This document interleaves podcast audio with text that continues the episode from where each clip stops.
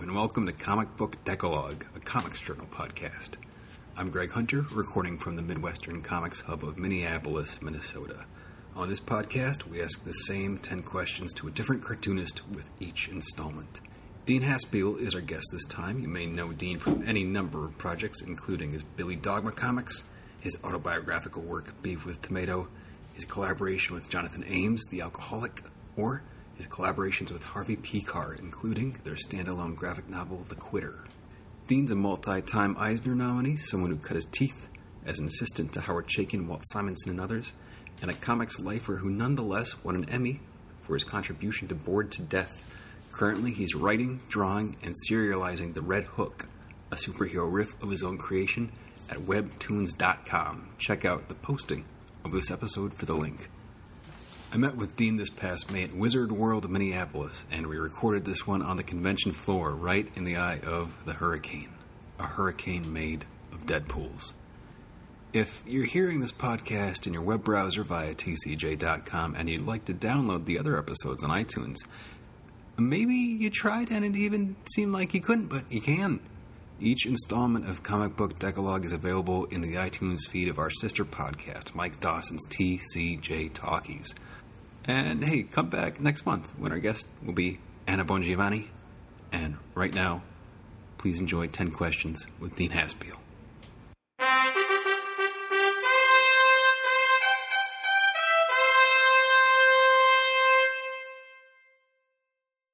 All right, we are recording uh, in Wizard World, Minneapolis, 2016. We're here with Dean. Question number one is What's the last comic you finished reading?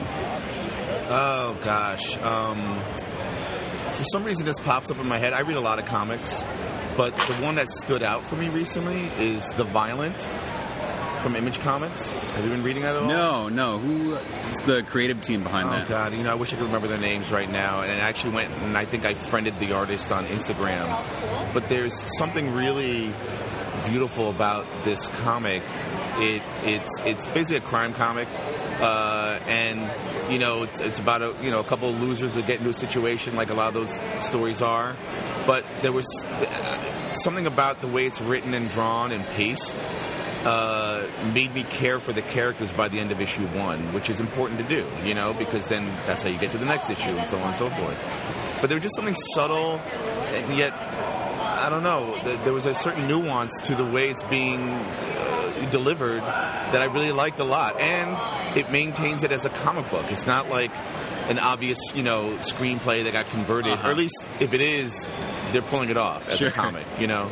Uh, so the violent is something that I'm really enjoying a lot lately, and you know I, I, I probably read one DC comic and that's Batman, and otherwise I'll probably pick up about six or seven different Marvel comics. You know when I was a kid, Marvel was it was like Marvel, Yankees, Coke. Uh-huh. Other people would be like DC Comics, Mets, Pepsi. You know, so.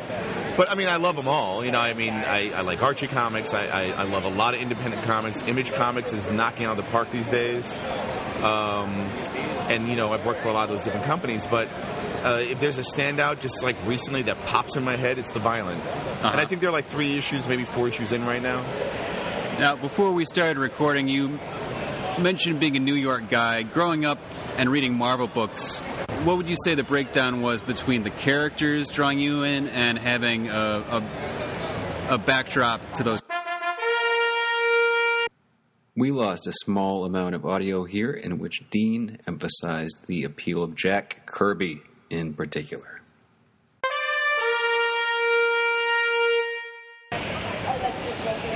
All right, Kirby is arguably at a point now where he's gotten the critical recognition his work deserved all along. Our second question, question number two, is what cartoonist doesn't get enough praise?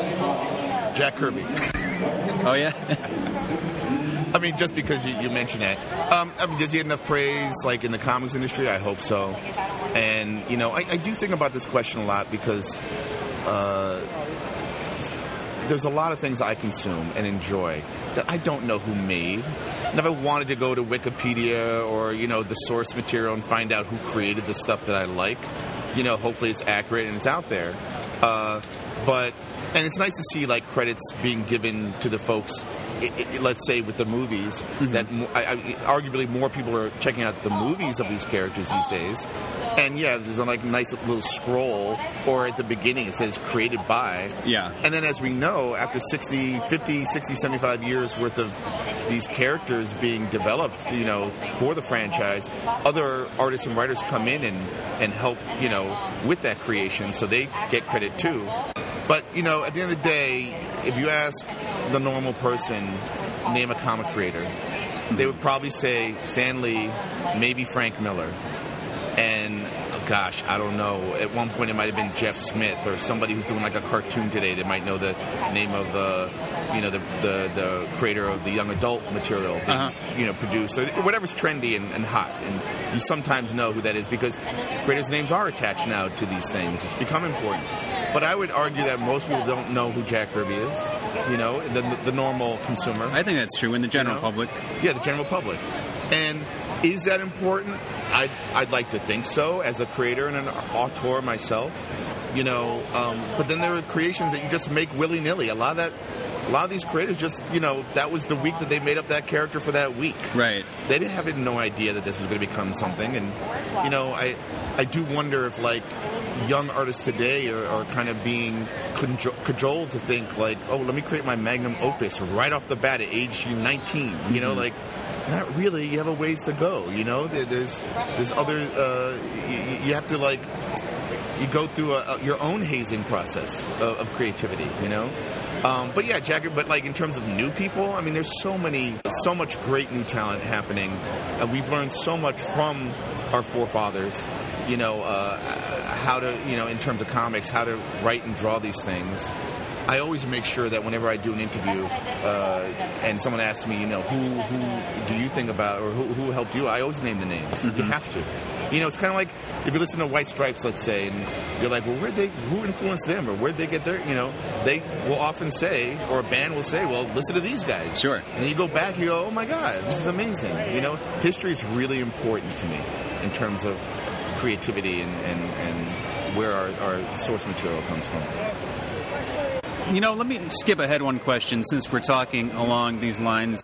In your own biography, or at least um, your Wikipedia page, feel free to correct me Oh, as boy. needed. There are some yeah. amazing names early on in your career Chaykin, Mm-hmm. Simonsons, Sienkiewicz. So, uh, one question we ask here is what's the best advice you've heard about making comics? Okay, well, I don't know if I've heard great advice, except a friend of mine, Chris Orr, once said, "Don't let the perfect get in the way of the good." Mm-hmm. And because I understand comics to be basically a shortcut art anyway, in terms of just reducing and boiling down ideas into quick, kind of you know, uh, signature moments, you know, uh, you know that allows a latitude for you to, you know, indulge a sequence if you wanted to, Sure. or if it had a narrative purpose.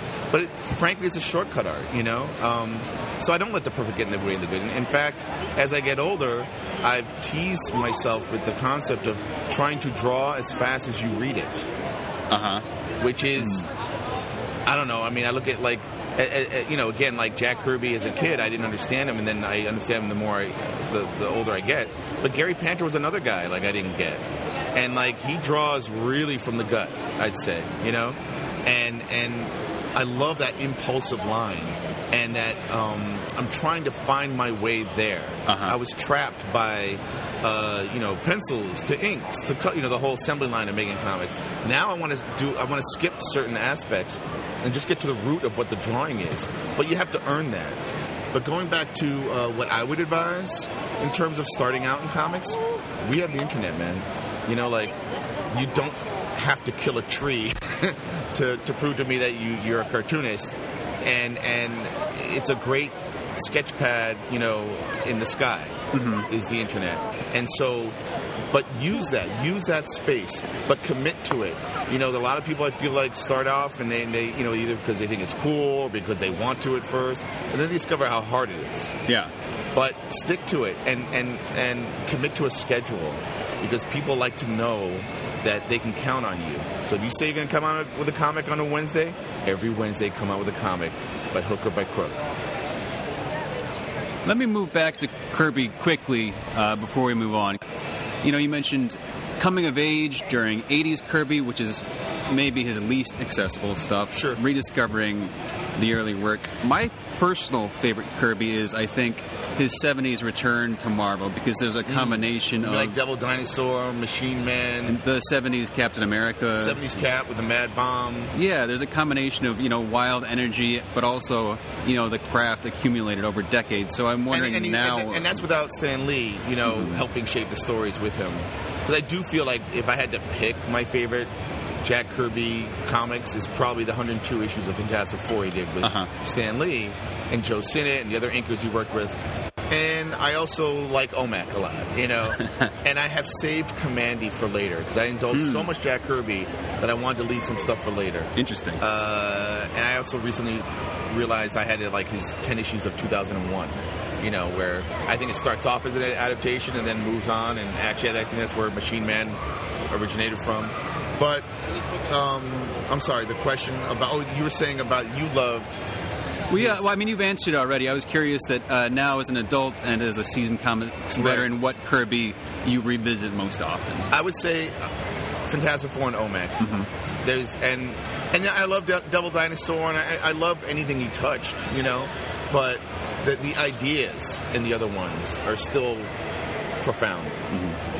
All right. Question number three: What's the most widely loved comic you can't connect with? Gone with the Wind. No, I'm kidding. That's that's a movie. Uh, God, a, a wide. Can you give me an example of what you feel is? Because that's such a, a, a like like you mean like Walking Dead. I connect with Walking Dead. I think that's a widely Sure. I mean, that would comic. qualify. Yeah. I mean, that like these questions are jumping off points in the No, I sense know, that, like, I know, and I'm trying like, to think like or like something that was very popular and everyone loved, and I just was like, that wasn't Yeah. my cup of. It's trying to uh, like I suppose also root out what a person's idea of of widely loved is. Well, Like I mean, you asked. I, I, my my brain just connected over to X Men, for instance, and I remember loving Chris Claremont, John Byrne X Men, and Paul Smith, John Romita Jr., Dave Cockrum. Mm-hmm. And not to say that X Men sucks now, but I can't connect with X Men. Uh, there's so many storylines happening, so many jumping around in time, and I'm, I'm sure like I, what was it? Brian Michael Bendis was writing some of them recently. Yeah. Other, I just can't. Re- I, and I feel like the initial idea of what it was meant to be, which was kind of like maybe a thinly veiled metaphor for you know gay rights and black rights and you know just dealing with underdogs as it, as it were i think really blurred and became not that's not the comic anymore and i still think we need a comic like that you know discuss what is diversity and and getting those people to, to have those conversations to me and i'm not saying that that's exactly what was happening when chris claremont and john byrne were doing it either but and, and people uh, say sometimes that Stan Lee got tired of writing origin stories, Oh, and that was the, I know. inception of the are mutant. actually like, yeah, you're just born that way. Uh, yeah, I mean, it's still a, a, a, a really interesting concept for a superhero team. Uh, and I think the movies are doing okay with it, you know, boiling it down in terms of like taking the source material. But uh, nowadays, I don't know if I connect. I don't know if I connect with a lot of superhero comics. Maybe it's because I'm going to be 49 at the end of this month, and I've read my, my share of superhero comics. Even though right now I'm doing a superhero comic, I don't know. I, I really love a lot of the, the concepts that are coming out from uh, uh, Image Comics. Uh, like I said, I probably read one DC comic. Um, maybe I'm just getting too old. Maybe I don't know. Well, let's take this as a chance to talk about the Red Hook. Uh, before we started recording, you alluded to, you know, the gentrification of Brooklyn. And I don't feel like I'm one of the gentrifiers because I'm a born and bred Manhattanite that just happened to move to Brooklyn 19 years ago. But yeah, I'm doing a comic called The Red Hook, and and and I had created this character kind of as a challenge, as a, a palate cleanser when I went to this um, artist writers retreat called Yaddo in 2012. And I knew I was going there to write, but I wasn't going there to write comics. I was going there to write a novel and finish a screenplay and that kind of stuff, and short stories, essays. And but because I 24/7 write and draw comics, I wanted to shrug off comics the first night by writing a short comic. And my challenge to myself was, all right, uh, let's say Jack Kirby and Alex Toth got together and gave birth to a new superhero. What would that be? Uh huh. and I created this character called the Red Hook. and that was it. I did like a short scene, and and I didn't give it a lot of background stuff. I just came up with this funky thing that was kind of like a a red version of the Fox, you know, and, Sure. and Wildcat and Daredevil or something. So that was it, and I put it away. And then a few months later, I was at another residency the Atlantic Center for the Arts, where I was the master artist with a bunch of eight associate artists. And one of the projects was, oh, I'll try and draw this story. So then I designed in the character, the Red Hook, and actually the character at the time was called the Rascal. And then I decided to call him the Red Hook. Anyway, so then uh, my uh, former studio mate, the late Seth Kushner, who passed away last year uh, battling cancer, uh, he had come up with a character called the Brooklynite, and we decided, you know what? My character takes place in Red Hook. Yours is a Brooklynite, you know, in Park Slope. Let's do a two-man anthology at some point. But I still felt like, does it matter that you know it's about two superheroes in New York? We have so many of those. So it wasn't until recently, before Seth passed away, that I came up with this with, with the hook. Forgive the pun, which was uh, that Brooklyn is sentient. Its heart's been broken by the indifference and apathy of the world, and physically and literally secedes from New York, ergo America, and becomes its own country. Because a lot of times I'm in Brooklyn, I'm, I, I sometimes look around and go, you know, I think Brooklyn could be its own country. It's big enough. And I, I thought, started thinking, well, could it sustain itself, so on and so forth. So I kind of came up with this idea, that, and I also am a big fan of John Carpenter, and you know, Sure. Escape from New York is where Manhattan's quarantined to a prison. You know, I also, and my own feelings about the fact that I had to move from Manhattan to Brooklyn because I couldn't afford Manhattan. Now, I now Brooklyn, ironically, is more expensive than Manhattan. So it's hard to be an artist in a big city like that, you know?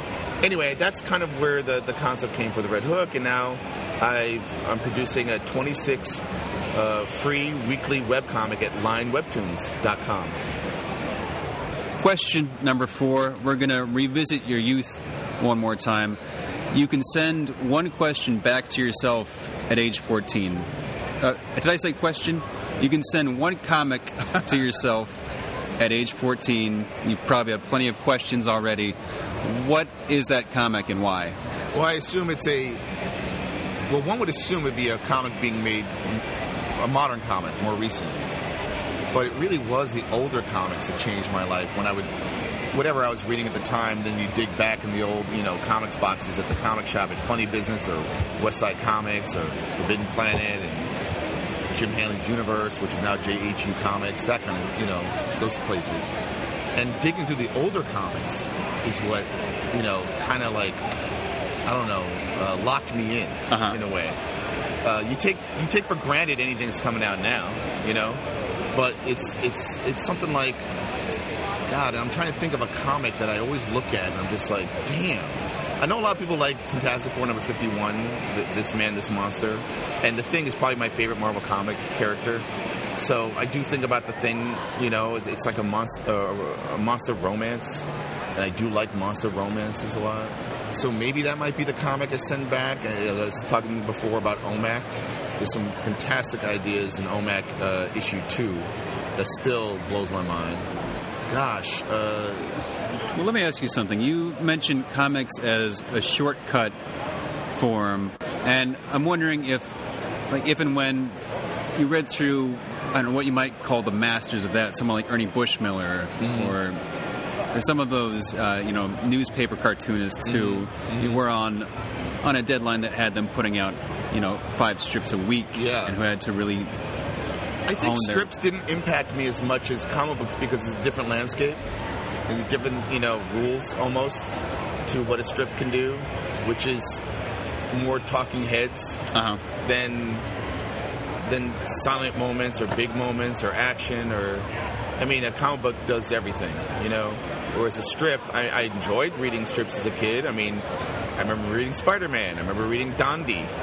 You know, Peanuts, of course. A comic called Herman by Jim Unger that was bizarre. The Far Side. I mean, I love all those, but those were gag strips. Mm-hmm. And in a way, the the thing you can learn from a gag strip is that maybe each page is kind of like a gag in a way. I mean, not, not necessarily for a joke, but it, it imparts something and maybe leaves you on a cliffhanger to turn the page. You know, so that's a good way of employing strip. uh, style comics. But yeah, those didn't like. And I did do uh, a comic called Tommy Rocket for my local uh, college newspaper at SUNY Purchase, uh, but I didn't stick with it. You know, like I like the latitude of of, and I, and I think in terms of like 20, 22 page stories, Mm-hmm. uh, the lesser the page count, the harder the story to make.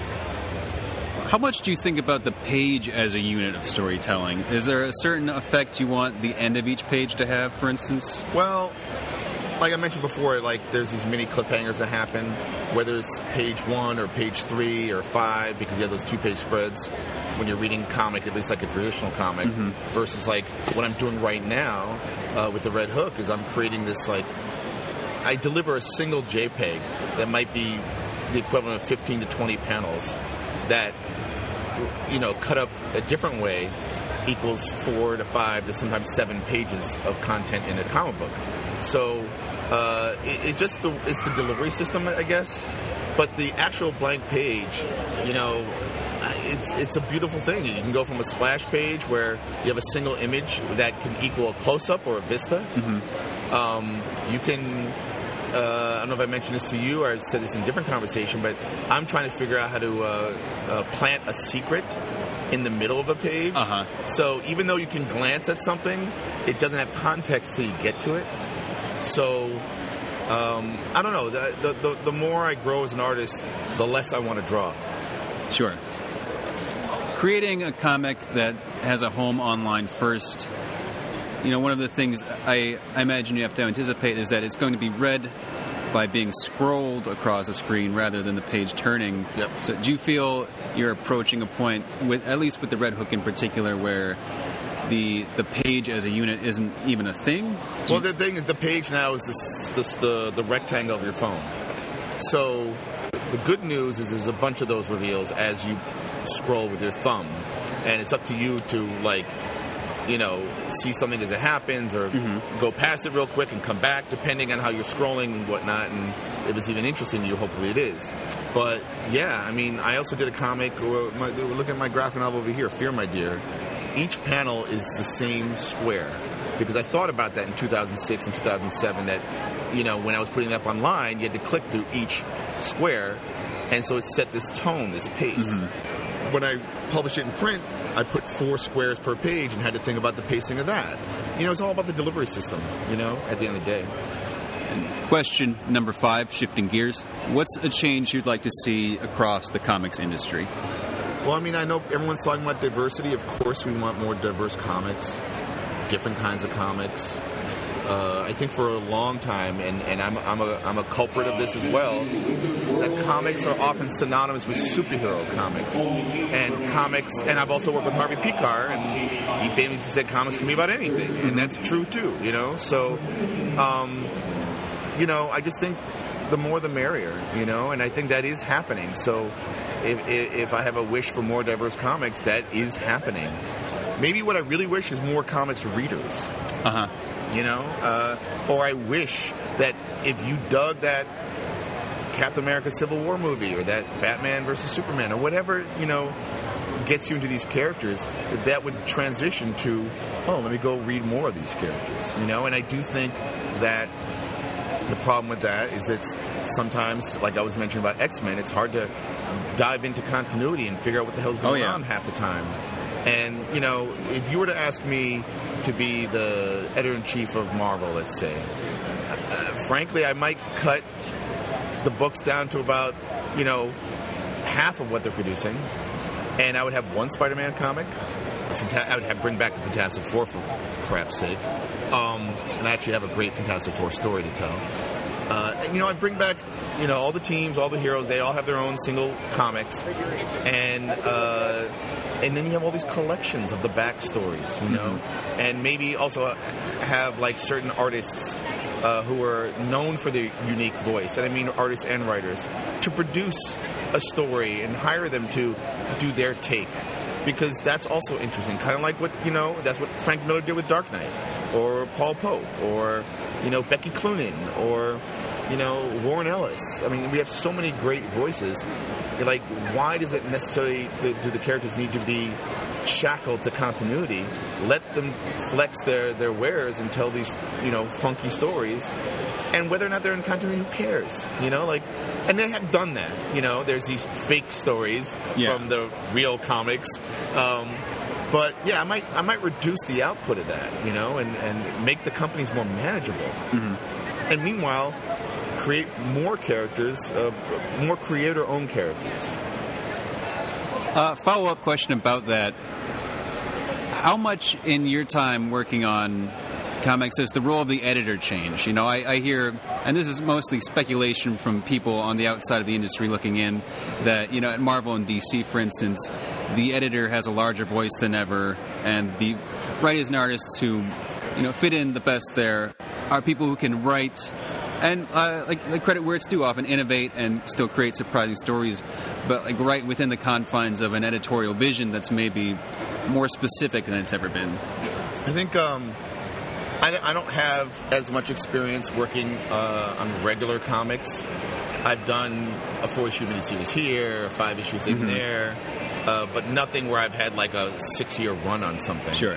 But you know, I, I do get uh, you know I do get the feeling that at least for the bigger companies and the franchise companies that have movies and continuity to deal with and fans to appease and and woo new readers, that maybe editors have kind of become showrunners in a way. Sure.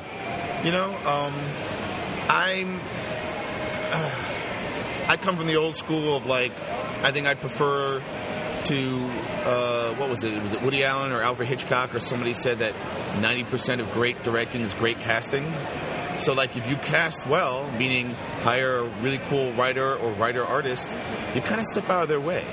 You know, you keep, you know, you play traffic cop maybe, and you know, you make sure that the that the story makes sense and it's compelling and interesting and sellable, uh, and keeps people coming back for more. But you know, we have so we have so much great talent. Why not utilize that talent versus trying to create technicians out of talent?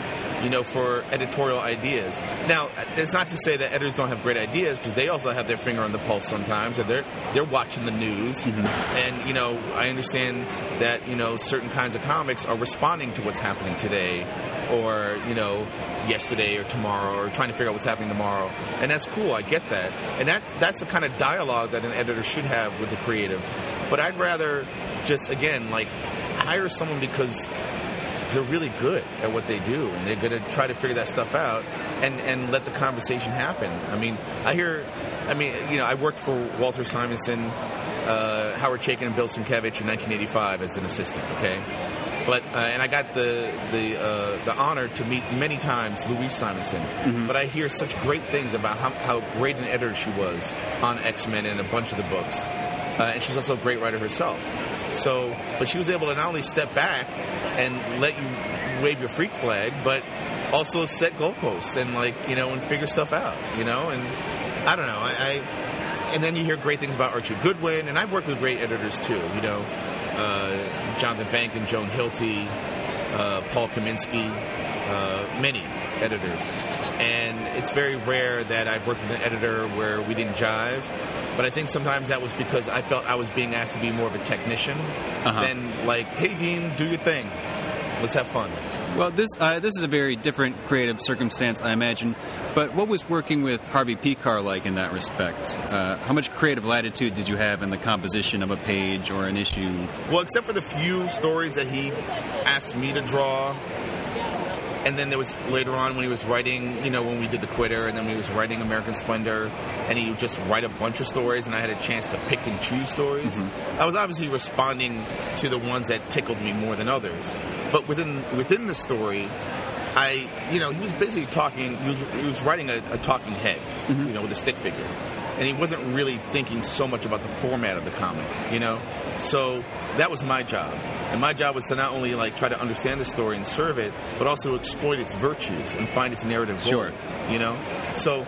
As a writer myself, I feel like that's the way I was able to I- I- interject myself, you know. So, uh, and he let me have that latitude. And sometimes we gripe and have a little scuffle, Uh-huh. and that's that's creative tension right there, you know. All right, question number eight. What's the worst decision you've made as a cartoonist? becoming a cartoonist. I mean, in a way, it's a curse because I can't do anything else. I'm otherwise unemployable.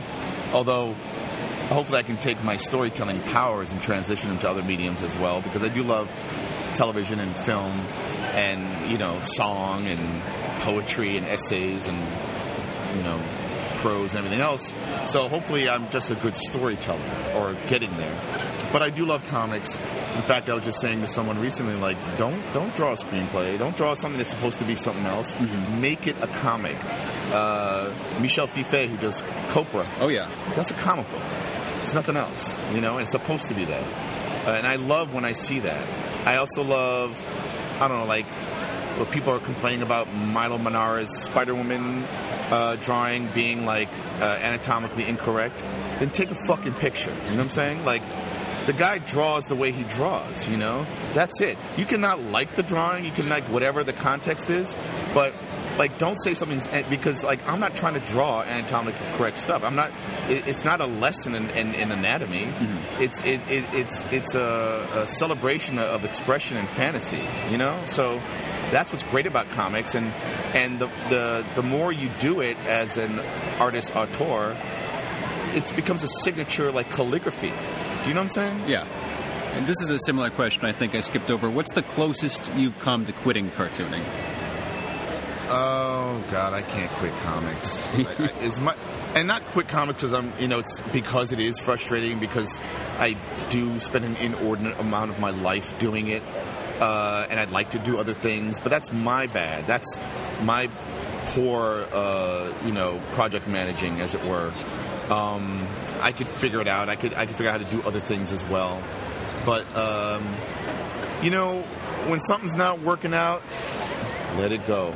You know, mm-hmm. I'm not going to sit there and get myself punched in the face or, or you know, fight and battle because of an idea that's working or not working, or because I didn't like working with someone. You know, that's just a situation. You know, I've had some tough times. Uh, it's not it's not easy, but I can't imagine doing anything else right now. Question nine of ten: What work from another medium has influenced you the most? Well, until three weeks ago, I would have said, you know, film and television, and that's absolutely true. I mean, I mean, it, it's it's a different medium because it employs moving pictures and sound and different, you know, ways of creating a story. Uh, and and I do love, like, I love horror films, spaghetti westerns, crime noir, and all that. But I didn't realize how much of an impact Prince had on me until he passed away and not because his music won't live forever, and not because he has another hundred albums coming out or whatever's going to happen. And but I, it was his sensibility. It was everything about the man and what he represented to a teenage boy growing up in the Upper West Side of Manhattan who liked comic books and got made fun for it in high school. Mm-hmm. Again, I don't, I would never classify myself as a nerd, you know, but the way I see nerds are people who are very passionate about the stuff that they like or love. And I definitely had that in spades growing up with my few friends that, you know, after high school, instead of, you know, playing sports or trying to get girls, we would go and make comic books, you know, and, and tell these stories. And yes, girls came into play later uh, and other things. But yeah, I. Um, do you remember the first time you encountered the music of Prince? I should say for the listener, we are recording this in Minneapolis, Minnesota, about three weeks after the passing of Prince Rogers Nelson. Yeah, and when I picked this show to come to this show last year, it was to come to Minneapolis for the first time to check out First Avenue where he played, and I was joking that I was going to sneak into Paisley Park and like wrestle Prince to the ground, tell him how much I loved him, and, and to thank him for. Uh, and this is before he passed away, and I knew that, you know. And Friday night, when I flew in Friday morning to get here to the show, I did the show, and uh, a couple of friends drove me to Paisley Park mm-hmm. uh, a little before midnight so I could pay my respects. And it's haunting, it's tragic, it's beautiful, it's so sad. I still can't believe it. And I, eh, again, you know, so when when Harvey Pekar passed away, someone asked me like, "How does that make you feel?" And of course, it makes you feel sad that you know someone you loved and worked with, you know, died. Uh, but I, I was able to say, you know, like if you want to know about Harvey Pekar, it's all out there. He, he wrote every mundane thing down that he ever did, uh, and the only thing he can't write is his death or his funeral, and that's our job. And you know, same with Prince. He has so much stuff out there, like you know, uh, you you can love it and hate it. You can like you know make a list of your favorites, whatever. And you know, he has a song for everything. But I I I still am mourning the passing of the physical being. Uh, I, I, I still can't believe he's gone, and I think he made more of an impact on my life than I would than I ever knew or will ever know. Final question. You've been assigned to write and illustrate Garfield, but you can change one aspect of the strip. What do you change? I would change nothing because if I'm correct, it makes a lot of money. I think you're right. All right, we'll end on that. Thank you very much, Dean. Hey, thank you very much.